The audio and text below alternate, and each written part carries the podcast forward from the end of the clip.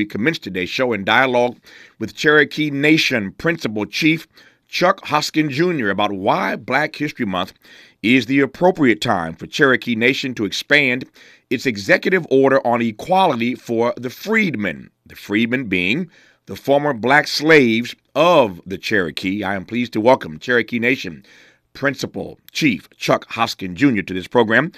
Chief Hoskin, how are you today, sir? Tavis, I am doing wonderful. Thanks for having me on. It's my great delight to have you on. Thank you for the time. Glad we got these 30 minutes to sort of walk through this. It is the last day of Black History Month. Around here, of course, we celebrate Black history every day, but I was taken by your comments earlier in this month. You chose Black History Month to make the announcement that you were expanding this measure. So first of all, tell me about the measure, and then we'll talk about the freedmen, these black slaves of the Cherokee Nation. First, your equality measure. Sure. So this builds on an executive order that I issued in November of 2020.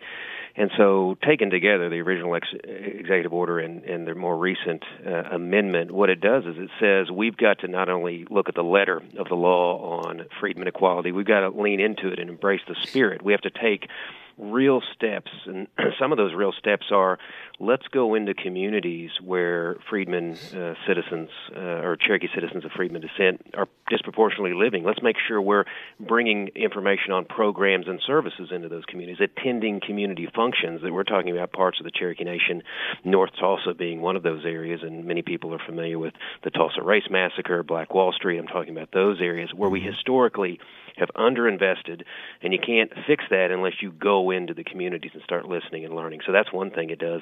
Here, I think, is the more important substantive thing it does. I've been concerned since freedmen have been fully embraced in terms of legal equality. I've been concerned that there are barriers to access to these programs and services. So we're going to study are Cherokee citizens of freedmen descent disproportionately not getting college scholarships? Are they not accessing health services? Are they not getting opportunities for housing assistance? Are they not getting opportunities to get on-the-job training, job training? There's a range of services we provide at the Cherokee Nation. We're really a government that believes in taking care of people. That's still something we believe in.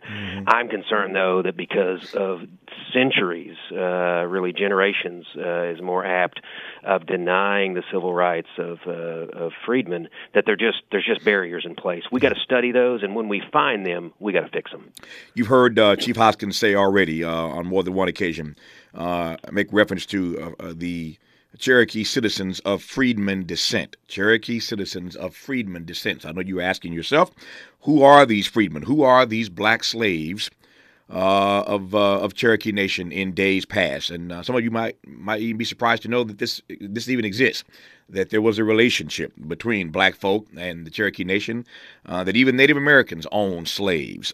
Here we are on the last day of Black History Month, still empowering you with a storyline that you may not be familiar with. We'll do more of that when we come forward with Cherokee Nation Principal Chief Chuck Hoskin Jr. on Tavis Smiley. This is getting good. Yeah, man. Tavis Smiley continues when we come forward. Do you sounds different? Huh? This is Tavis Smiley. This is Tavis Smiley in conversation with Cherokee Nation Principal Chief Chuck Hoskin Jr., talking about why Black History Month, even though we're on the last day of this month, is the right time to make good on the injustices done against tribal citizens of freedmen descent. So it's time for a history lesson here. Chief Hoskin, tell us about Cherokee Nation and its involvement, in fact, with the slave trade. Well, glad to do it, and I want to preface it by saying this. There is an unfortunate movement in this country to whitewash history, deny the stories of marginalized people, and I want everyone to know that we are doing the exact opposite of the Cherokee Nation, and we're really stronger for it. So here's what we've been doing. After the executive order in 2020, we launched a really powerful initiative, which was the Freedmen Art and History Project. We got Cherokee citizens of freedmen descent to be on a committee to say, how can we better understand your experience? How can you explore your experience? it resulted in a really powerful exhibit in our own history museum so that we as Cherokees could confront this difficult history. So let's dig into that difficult history. Mm-hmm. For about a century before 1863, Cherokee Nation enslaved black people under our own laws. That happened in the Cherokee Nation. And it's something that we have to talk about. Cherokee Nation is now in what is northeast Oklahoma. Our original homelands was in the southeastern part of the United States, in places like Georgia, parts of Tennessee, and in that part of the country. And, of course, we know what was going on in the 19th century in that part of the country. Slavery was, unfortunately, alive and well. So we passed laws to enslave other human beings. We did so, and as time went by, that became, of course, building our own economy on the backs of enslaved people. And so we were, of course, under our own era of oppression by the United States, suppression and dispossession, and there's an entire history that people need to know about our forced removal, known as the Trail of Tears. Who walked with us on the Trail of Tears? Well, our slaves, and they made that journey. We continued to enslave them after we came to our new homeland in 1839. As time goes by, the Civil War visits the Cherokee Nation. Cherokee Nation is split politically as a government in terms of North and South, and there's all sorts of interesting and sometimes complicated reasons for our allegiance that are kind of unique to the Cherokee Nation. But that was a divisive time period for not only the United States, that's putting it mildly, but the Cherokee Nation. 1863, and this coincides with the Emancipation Proclamation by Abraham Lincoln in that time frame, we issued an order freeing Cherokee slaves. We abolished slavery February 18th, 1863. Mm-hmm. At the conclusion of the Civil War, Tavis, we signed a treaty with the United States, and this is, if there was no other thing that I mentioned in terms of the historical context, it's this moment. We signed a treaty with the United States in 1866. It's our last treaty with the United States. It's still the law of the land, and what it said was, we're not going to enslave people anymore, and we're going to give freedmen, the new freed slaves, and their descendants, all the rights of Native Cherokees. Now, that's a quote from that treaty that we signed. Now, in my line of work as a chief of an Indian nation, treaties mean something. We spend our lives trying to get the United States to make good on treaties, whether it's providing for the health and welfare of Native peoples, whether it's providing for hunting and fishing rights, territorial rights, all sorts of rights. We have to look at those treaties and understand that it's a collection of rights and obligations. So, Tavis, here's what happened next. Mm-hmm. This was a good part of Cherokee history. Cherokee citizens of freedmen descent were in the civic life of the Cherokee Nation right after 1866. They served in political office. But as time went by and the Cherokee Nation was again suppressed by the United States and our governmental controls really nearly demolished most of the 20th century, freedmen were really excluded from a lot of Cherokee civic life. And since the 1970s, when we sort of reestablished our sovereignty under some new federal laws, we have, and this is what we have to confront, we have spent considerable resources and time denying that history that I just described, denying the civil rights, to the point where we actually voted to deny freedmen any rights to be citizens, and that was in 2007. The freedmen descendants took us to court, as they should have. What we did in that context of that court case was we waived some sovereign immunity. We said, whatever the federal judge decides, we're going to abide by. 2017, the federal judge says what everybody really knows, Tavis, which is that if you say that a people and their descendants have all the rights of Native Cherokees, that's all the rights. That's not some of the rights. That's not some of the rights some of the time.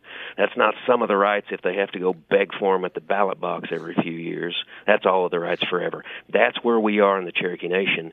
But it's not enough that we just say, what's the letter of the law say? We're really trying to make meaningful efforts at unification, and not unification to the point, though, where we just sort of say, let's just forget the past. We got to remember the past because that's an experience that is worth exploring so that we can understand where we came from. That's the nutshell, Tavis. No, I love that nutshell. I didn't want to interrupt. You laid that thing out brilliantly and beautifully, and because it is Black History Month, I am not above hearing a lecture on Black history and our relationship, or lack thereof, with Native people peoples in this country.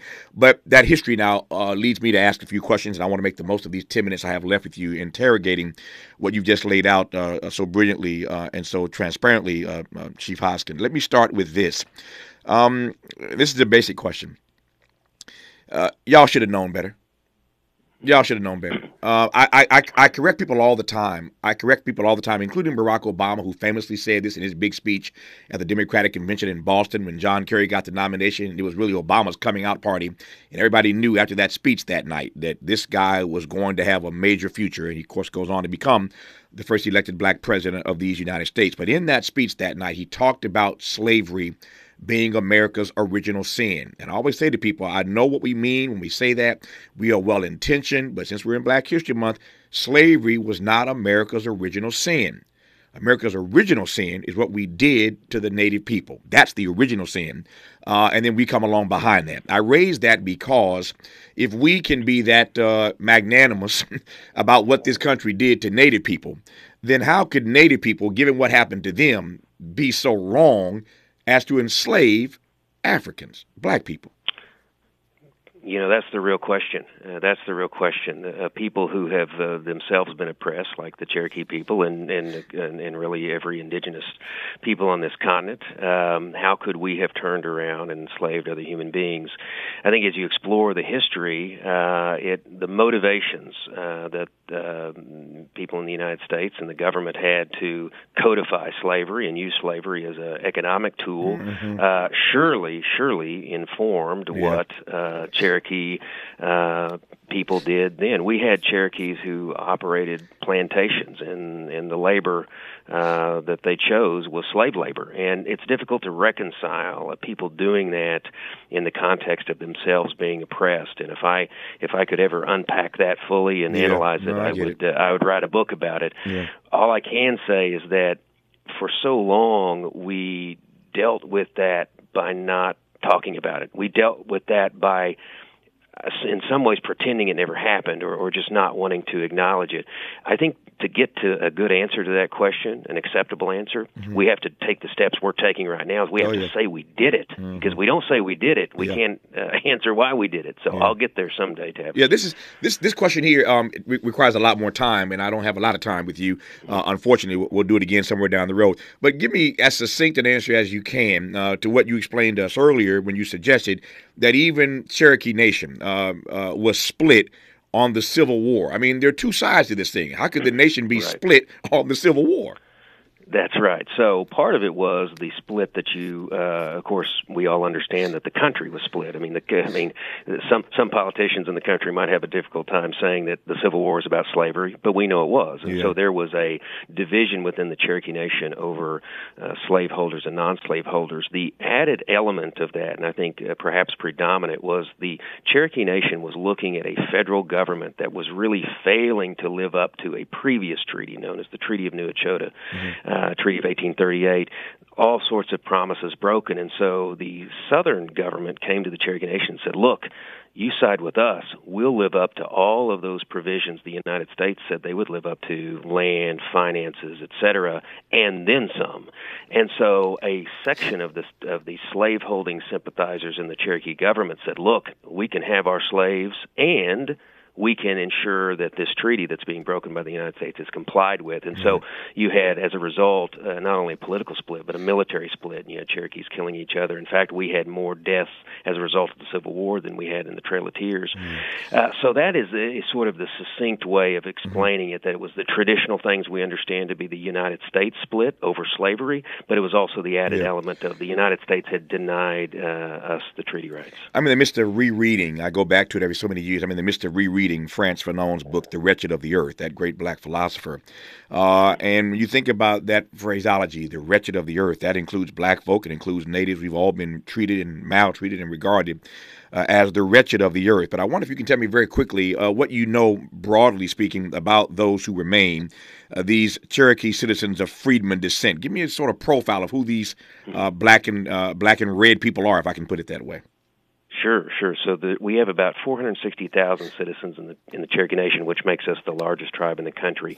There's around 15,000 Cherokee citizens of Freedmen descent. And to understand that a little better, we have a base census known as the Dawes Rolls, D-A-W-E-S, that was established by the United States at the turn of the 20th century. At that time, there was a roll that said Cherokee by blood, and it also said freedman. Everyone who was on that freedman roll was a slave that was freed or a descendant of the slave. And so now anyone who traces back to that turn of the 20th century roll is eligible for citizenship, and we now have about, as I say, 15,000. Mm-hmm. They are serving in all walks of life, culturally, civically. My Secretary of State is a brilliant lady named Shella Boland. She's a Cherokee citizen of Freedmen descent. Marilyn Van, a great Freedmen advocate, serves on our Environmental Protection Commission. My advisor on Freedmen Affairs is a lady named Melissa Payne. So mm-hmm. they're involved in government, business, all walks of life, mm-hmm. But there's about 15,000 of them right now. I got about 4 minutes left here, and I want to make the most of these 4 minutes. Let me ask you a couple of political questions, because you raised it earlier subtly about those who run for office who can't acknowledge that the Civil War was about slavery. We know who you're talking about. We ain't called no names, Nikki Haley. Anyway, let me ask you two political questions. On balance, over the years, or certainly in late modernity, who has been better politically for Cherokee Nation? I'm just curious. Democrats or Republicans? I'm talking now about the White House. And tell me about the native vote in 2024. Well, it's a mixed bag. I think the native vote was very powerful in the last election, particularly in places like Arizona, where the Navajo Nation was very organized. In Oklahoma, we're very organized in getting people registered. Oklahoma is a red state, as they say, in terms mm-hmm. of the political persuasion, Republican. But we're a powerful voice in terms of public policy and political influence. So, to be more responsive to your question, it's a mixed bag. The parties have taken turns failing Indian country over the years. Sometimes they do it at the same time, but often it's a coalition. So one of the strongest advocates for Indian country is a Republican named Tom Cole, a congressman from Oklahoma. He's as conservative as it gets and well-suited for the Republican Party, but he's a champion for Indian country. I would say on the presidential level, we have enjoyed much more engagement with federal agencies under President Obama than his Republican predecessor. In other words, when the agencies want to talk about how do we improve policy in Indian country, they come ask us more than the predecessor did. They sit down with us more than there's meaningful dialogue. Certainly the resources have improved, but I have to say under Biden's predecessor, we negotiated some pretty significant health care improvements. And so I don't need to be unresponsive to your question, but my response is truly on Native American issues, there really is a bipartisan spirit. I do like, though, what President Biden has done on engagement. Matching engagement with funding, you can't beat that. We need that. Yeah. How do you process, and certainly the African American community experiences this in certain spaces, when you have somebody like Tom Cole, not to call him out, but since you referenced him, who's pretty much wrong on everything else, but he's right on your issues? Yeah, we work with people who, I'd say, up and down some issues I fundamentally disagree with. I spent time yesterday at the Oklahoma State Capitol where there's a super majority of very, very ideologically driven conservatives. And I think we have to understand as leaders of sovereign nations, just like the President of France, Prime Minister of Great Britain, we have to come to the United States and find them where they are and try to focus in on our issues. Now, we're Americans. We care about things, and it motivates us. I think we have to sort of, I hate to say compartmentalize, but for the good of the Cherokee people, I have to compartmentalize when I go advocate for treaty rights, when I advocate for funding, and that's just part of the job. Yeah. Let me close with this. I got about 60 seconds to go. You mentioned earlier, as you were moving through a very deft explanation of some of the questions I've asked you, deft response, I should say. You mentioned the Tulsa Massacre. I was honored to have in this studio just weeks ago the oldest living survivor of the Tulsa Massacre. Now 109 years old, Viola Ford Fletcher was in this studio. Since you mentioned it, I'm just curious, learning history. Since Black History Month, maybe I can learn some more history here. Was there any connection between the Tulsa Massacre and Cherokee Nation in Oklahoma all those years ago? Well, the real connection is that was the Cherokee Nation on paper, but the United States had suppressed our government. So at that time, we weren't a functioning government. Our land had been allotted, meaning divided up, and a lot of those parcels of land within Black Wall Street were Cherokee allotments that had been sold, and in some cases, though, Cherokee citizens were still on those allotments. And so there's a connection there. Mm. Unfortunately, we were suppressed, but today we're in that community talking about how can we make it better? How can we invest? Yeah. I am glad to see Cherokee Nation doing what this government, the U.S. government, has not as yet decided to do. I was just in conversation this week with an author with a new book out about reparations called Radical Reparations, and they're just begging for Joe Biden to say reparations. Just put the word in play. So I'm delighted once again to see Cherokee Nation doing what this U.S. government has, of this moment, has opted not to do, and so we thank you for that, trying to make history right. We are grateful to Cherokee Nation Principal Chief Chuck Hoskin Jr. For coming on this program today to answer these questions, and we're thankful for his work and witness and leadership in this regard. Chief Hoskin, good to have you on, sir. All the best to you. Thank you, sir. Thanks for your time. More of Tavis Smiley when we come forward.